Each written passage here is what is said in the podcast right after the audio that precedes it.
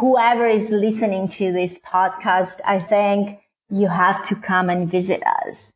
And more than ever, now, I mean, after the whole thing is going to be over, you have to come and visit us at the winery and visit the beautiful Alto Adige because you will be amazed.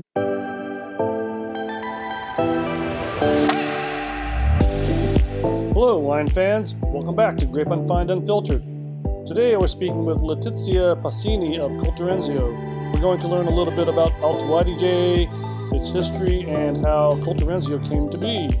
Alrighty, off we go.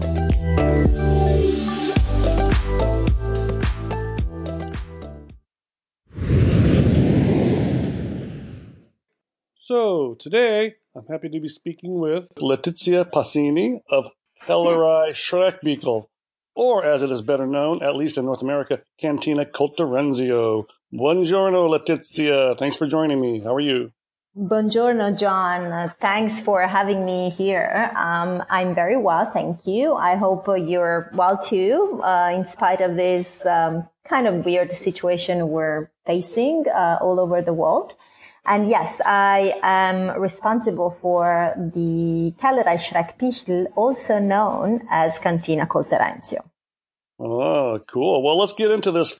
Uh, this is going to be mostly for people who might not be so familiar with Colterenzio in general. First question Why the two different names? Okay, that's a very interesting question. And I would like to introduce Colterenzio by stepping back a little bit into our past and our history. Perfect. So basically, Alto Adige is the wine region to which Colterenzio belongs. That's in the northeastern part of Italy, uh, bordering with Austria and Switzerland. So um, basically, Alto Adige is also called Südtirol and that's a German name. And this is because this region has been for 700 years a German speaking region. It only became part of Italy at the end of First World War in 1918. And that's why uh, we have a very important bond and we're tightly linked to um, German language. In fact, today uh, we still have two different uh, languages, even though we were only German speaking up until 1918, and we became only an Italian speaking region after 1918. After yeah, I, I, never yeah. realized that it was only German speaking up till 1918. I thought it was yeah. always always both. No, no, it was a German speaking. It was a German speaking region, um, part of the Roman sacred empire of the German nation for mm-hmm. 700 years, uh, including 150 years of Austrian domination. So we were part of the Habsburg family from 1815 until the end of First World War, so until 1918. And we only became part of Italy so included into uh, the Italian kingdom uh, at first in 1918. And ever since then, there was a big debate if this region should really be integrated as part of Italy and being fully 100% uh, Italian uh, speaking region. Hmm. Uh, in spite of the very deeply rooted traditions of uh, the German language. So after so many fightings by the local people in the 50s and 60s of the 20th century when uh, the Italian government wanted this region to be 100% Italian. Finally, in 1972, the region became bilingual. So meaning that it got the recognition officially of bilingualism of both schools in German and in Italian and allowing every person living there to either speak Italian or German in equal ways. But most people speak both? Yes, they have to. If you want to um, work uh, in Alto Adige, you have to speak both. First of all, it's compulsory if you're in a public office. So if you're mm. talking to the public, let's say bank or uh, all the post office and all these offices open to the public, you have to.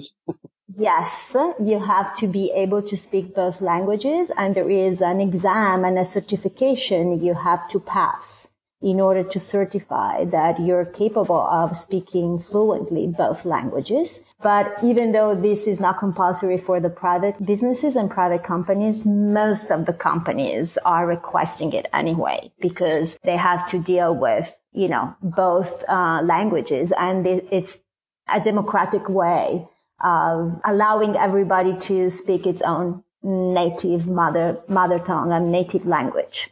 Hmm. Well, that's pretty. Uh, that's that's pretty nice. Almost like uh, Quebec in Canada, but hmm. exactly. Hmm. I was going to say exactly very similar to Quebec.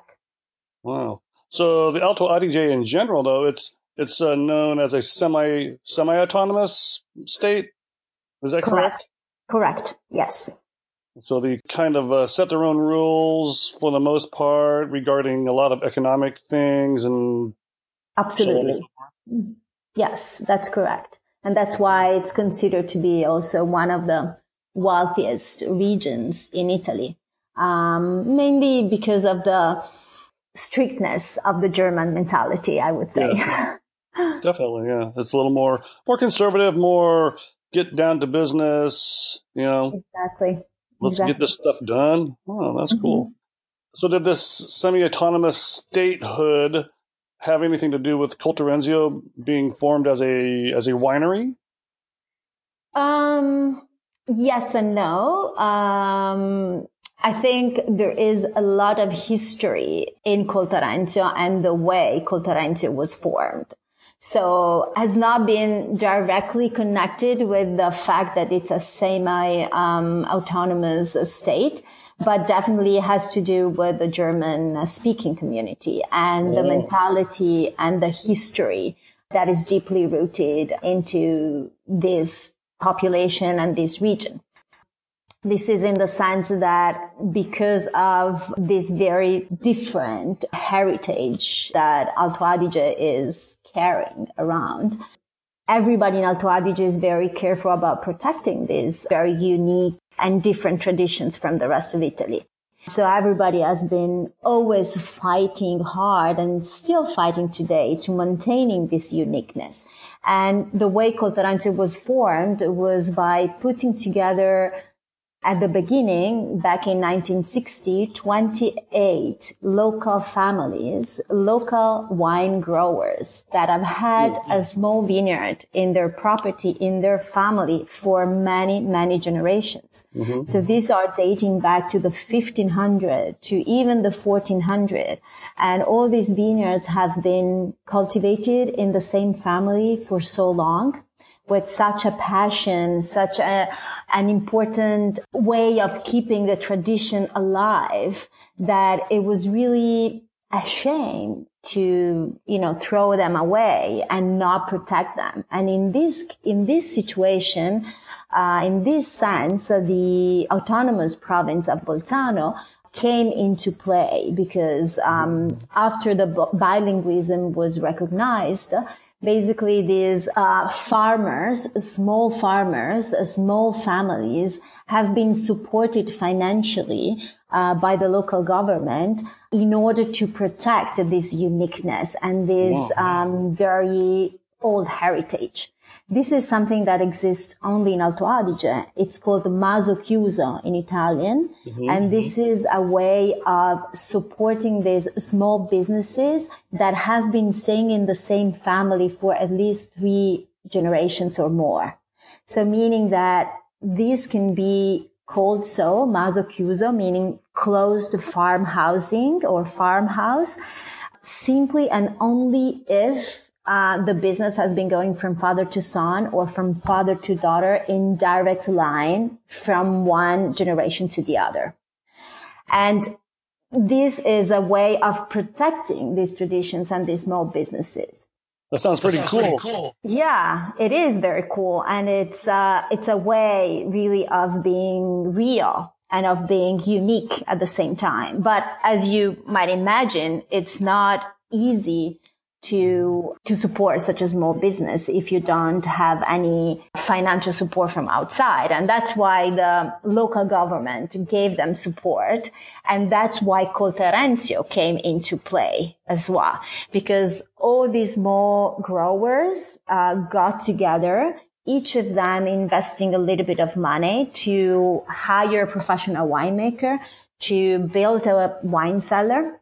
And they started to produce wine as a winery which they would have not been able and capable of doing by themselves because of the small vineyard they had. So which mm-hmm. was as small as one hectare or even less. So you could never break even or you could never have enough money to hire a winemaker to do something in a professional way if you have such a small vineyard. Unless you're a negociant and you buy grapes everywhere else. Uh, but these people were very keen on maintaining their passion and their, you know, their traditions. And they really wanted to keep as small as they were. And the only way of being proud of their final product was to get together as a group and try to promote this by hiring somebody that was doing it professionally, like uh, a winemaker and being based as a winery. And that's how Colterenzio started back in 1960, about 60 years ago. So Colterenzio is technically a cooperative. That's what we call it here. But, um, I don't like to call it cooperative all the time because people sometimes get bad image about the fact that a winery is a cooperative. But for us, it's um, a group of growers and of families. So it's like each of these families shares a bit of the ownership of Colterenzio. Today we have about 300 families. So after 1960, uh, and the original group of 28 growers, many more came into play, meaning that local growers asked us to join the original group. So year after year, we increased the surface of vineyards and we cre- increased the number of families and wine growers in our group. And today we have approximately, just to make it easy, I tell you 300 and 300. So 300 wow. families and 300 hectares of vineyards, meaning that we are still respecting the same proportion of one hectare per growers, per family. So keeping the small property. And this is the most important, um, value, valuable thing that we want to share with all consumers around the world. So yeah, that is really cool. And then that answered my next question, actually, how many members? yeah, 300 hectares. Wow, yes. that's yeah. So that's pretty small holdings per per family, actually. Uh, yeah, that's just like a like a, a field, you know, a small field. Yeah. Yes, yes, correct. Most of these growers uh, um, have another activity next to it, so yeah. it's not their major activity, but it's one of their activity that have been doing it out of passion, out of attachment to the family um, heritage, out, out of tradition. Yes. Exactly. Well, that's pretty cool. Yeah. So let's see, as a, as a winery nowadays, you know, so Colterenzio, how many wines are being made, more or less? I mean, there's different levels and, and Yes, we have about 34 different wines in our portfolio across four different tiers. Hmm. So um, we basically try to uh, work with um, the most um, important grape variety for our territory. So for us, it's really, really important to, to be attached to our soil, to our terroir. So that, you know, terroir is a mixture of everything, of the way mm-hmm. you cultivated the soil, the type of soil, the climate you have, the traditions that you have in cultivating that type of grape and also the vine training. Everything is comes into play together here. And for us, it's important to represent all of this in every sip of our wine. So we have uh, different tiers, different quality levels, but the concept is always the same to really be respectful of our territory, of our terroir, not only territory, but of, of our terroir and at the same time be respectful of the grape variety we're trying to put in a mm-hmm. bottle of wine. Yeah, I was looking at the website the other day, and I noticed there were a few. Uh, looked like a few new wines that I hadn't seen previously. That's uh, so they're that's that's pretty neat. Well, is there any any special projects or anything coming up for the future that are like super exciting? Yes, I think so. We're always uh, trying to stimulate our um, followers and all the wine lovers of the world to get on board and get to know Colterenzio more and more and uh, try to you know, kind of uh, find the next new stuff to try. And uh, this year we're very excited about the, the release of uh, Pfeffer Pink. Ooh. Do, are you familiar with this? I saw it. Well, I so, saw it on I saw it on the website. Yes, so we're very excited about Pfeffer Pink because Pfeffer um, has always been one of the leading wine for Colterenzio. So has been uh, in some part of the world, especially in the eastern part of the world and in Italy and in Germany, in Russia, in all the eastern countries of Europe. And now starting off also in the US, Pfeffer has always been one of the most popular wines of Alto Adige, I must mm. say. So Pfeffer is uh, a unique style, a unique lifestyle, let's say. So has really become uh, this uh, new way of drinking wine in a way. And Pfeffer is actually very old because we released the first, first time in 1979. Mm. So we're about to celebrate this year the 40th harvest of this wine. And Pfeffer has this very unique packaging, but also a very strange name. So most known German people would try to, you know, pronounce it, try to understand this wine, try it means to. pepper, right? It means peppery. Yeah, peppery. peppery. Yes. So Pfeffer in German means pepper and Pfefferer means peppery. Mm-hmm. So something that reminds you of black and green and pink pepper.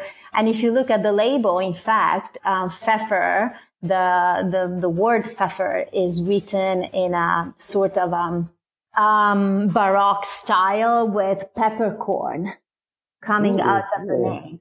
So this was the original idea of Pfeffer simply because this is a wine made a special clone of Moscato Giallo, which is a dry gold muscat, also called gold muscatella in German, that is only grown in our region and that has a very spicy note of pepper in the aftertaste next to the most intense and most well-known notes of Muscat. So this is an aromatic wine, but with a spicy note and a dry finish, very light on the palate and very lively. That has become a sort of a trend for the joie de vivre of, mm-hmm. uh, you know, many people around the world. Uh, that's like me. Yeah, exactly. So no, the, we're excited. We're ex- yeah, we're excited to to show it to you guys as well. So I hope you will jump on board with this new project because after the big success of the Pfeffer White, we mm-hmm. decided mm-hmm. to create uh, the same kind of project for a rosé wine, a rosé version of Pfeffer. So we have just released it, um, maybe two, three weeks ago, if I'm not wrong. And this is going to be, uh, like the typical light, pale onion skin, uh, rosé that should be drank nice, you know, fresh and young in summertime as a mm-hmm. glue glue wine. Oh yeah. right? that sounds good, actually. Mm, bring on the summertime. Yes. So we're very, very excited about this new project. So I'm sure that whenever you will get the chance of tasting it, which will be very soon because I've just sent you some samples of those, uh, you love it. So I'm sure your customers will be happy to, to enjoy it together with us. Well, I'm looking forward to it. That's for sure. And hopefully, uh, by the time it you know summer rolls around, we'll be cleared up with all this uh, chaos in the world, so we so people can actually enjoy it. Exactly, exactly. That's what we need: lightness. Exactly. So the other nice um, project, which is not really super new, but um, this is going to be the fifth vintage, but that we are about to release maybe in a month or so, probably around April, May, is the LR. LR 2016. So which will be the um, fifth vintage to be released. So are you familiar with LR, John? Uh, no, I'm not familiar with the LR. What is it? So LR is um, our super top cuvee that um, we came up with uh, some years ago out of um, a super special wine that we wanted to create uh, for as an homage to Luis Raifer. Oh, so, the sparkling. It's not sparkling actually. Uh, seems to be sparkling from the packaging, but it's actually yeah. not sparkling. It's a still wine, but mm. made of a blend. So it's a cuvee. It's a special cuvee of um, three grape varieties that are very important for Colterenzio, which are Chardonnay, Pinot Blanc, or called Pinot Bianco in Italian, and Sauvignon Blanc. So mm. basically, these three grape varieties are part of this special cuvee of LR dedicated to Luis Raifer, who was our director and one of the founder and leading character for Colterenzio and for building up what is today Colterenzio. And he retired in 2010. So as an homage to all his work and all his being a, a leading character for Alto Adige quality um, viticulture and grape growing, we decided to create a special wine. This is a wine that it's um, it's a Bianco Riserva first of all, so meaning three years of aging before it can be released, and it's also a very elegant, maybe more an international profile of a white wine, but with uh, again a strong link to our terroir at the same time and it's a very, very limited production. So we produce between 2,000 and 3,500 bottles, um, all numbered by hand.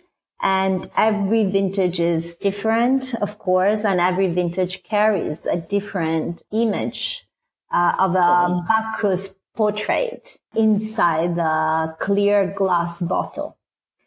It's um, very unique packaging with this sensual net, metal net outside that stays on the bottle, even when it, it, it, goes into the ice bucket.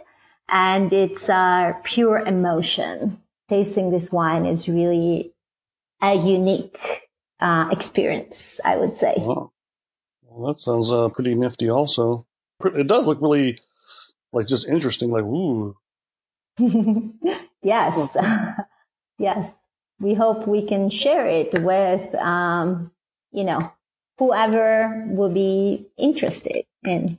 Exactly. Yeah. Okay, well, I think that kind of gets us up to speed on uh, kind of the background of Alto Adige and Colterenzio in general. It's mm-hmm. a nice intro for people who aren't really familiar with uh, Colterenzio, and that's always a good thing.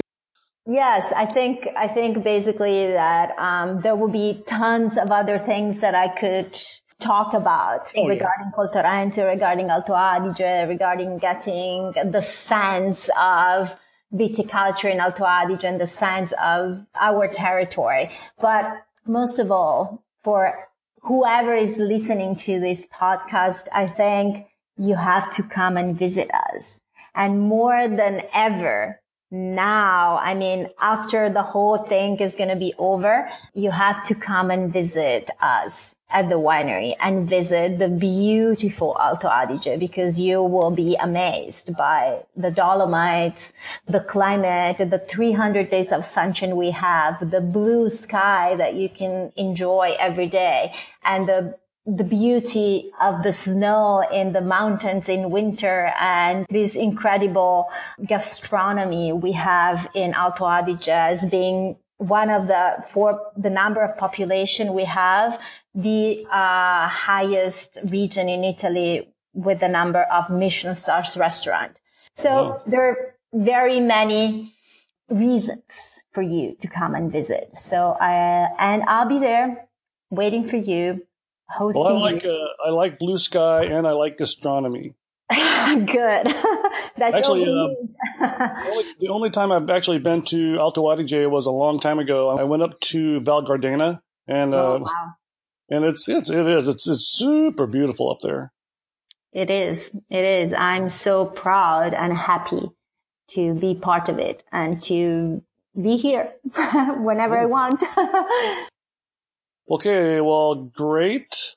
Well, Letizia, thanks again for joining me. And I hope everything uh, gets better over there soon. Thank you, John, for inviting me today to speak about my beloved homeland I wish you all the best uh, as well and to see again each other very soon, meaning that everything will be over. Sounds good. Okay, well, we'll talk to you soon. Okay, thanks. Well, that was informative. It is really beautiful there. I want to go back sometime and spend some quality time. Thanks again to Letizia. Thanks for listening. And if you haven't already, be sure to follow us on Instagram at GrapeX Wine. Thanks. See you next time.